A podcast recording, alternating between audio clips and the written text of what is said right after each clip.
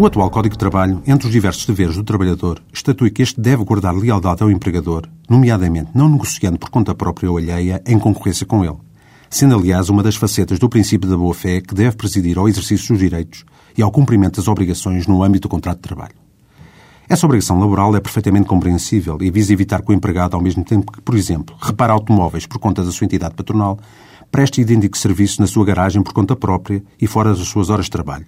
ou que venda produtos concorrentes de empresas diferentes, embora só desempenhe funções subordinadas para uma delas. Tal limitação à forma como o trabalhador deve desempenhar a sua atividade profissional pode manter-se, contudo, mesmo após a cessação do respectivo contrato de trabalho,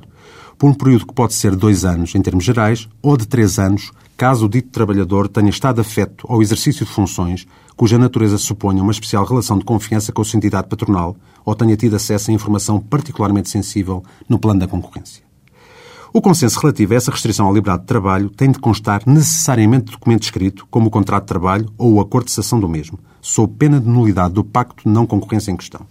Tal convenção escrita de não concorrência deverá ainda atribuir ao trabalhador limitado na sua liberdade de trabalho uma compensação pecuniária ou em espécie, o uso de uma viatura da empresa, por exemplo, de valor significativo, não meramente simbólico ou irrisório, e correspondente ao período de tempo em que a mesma durar.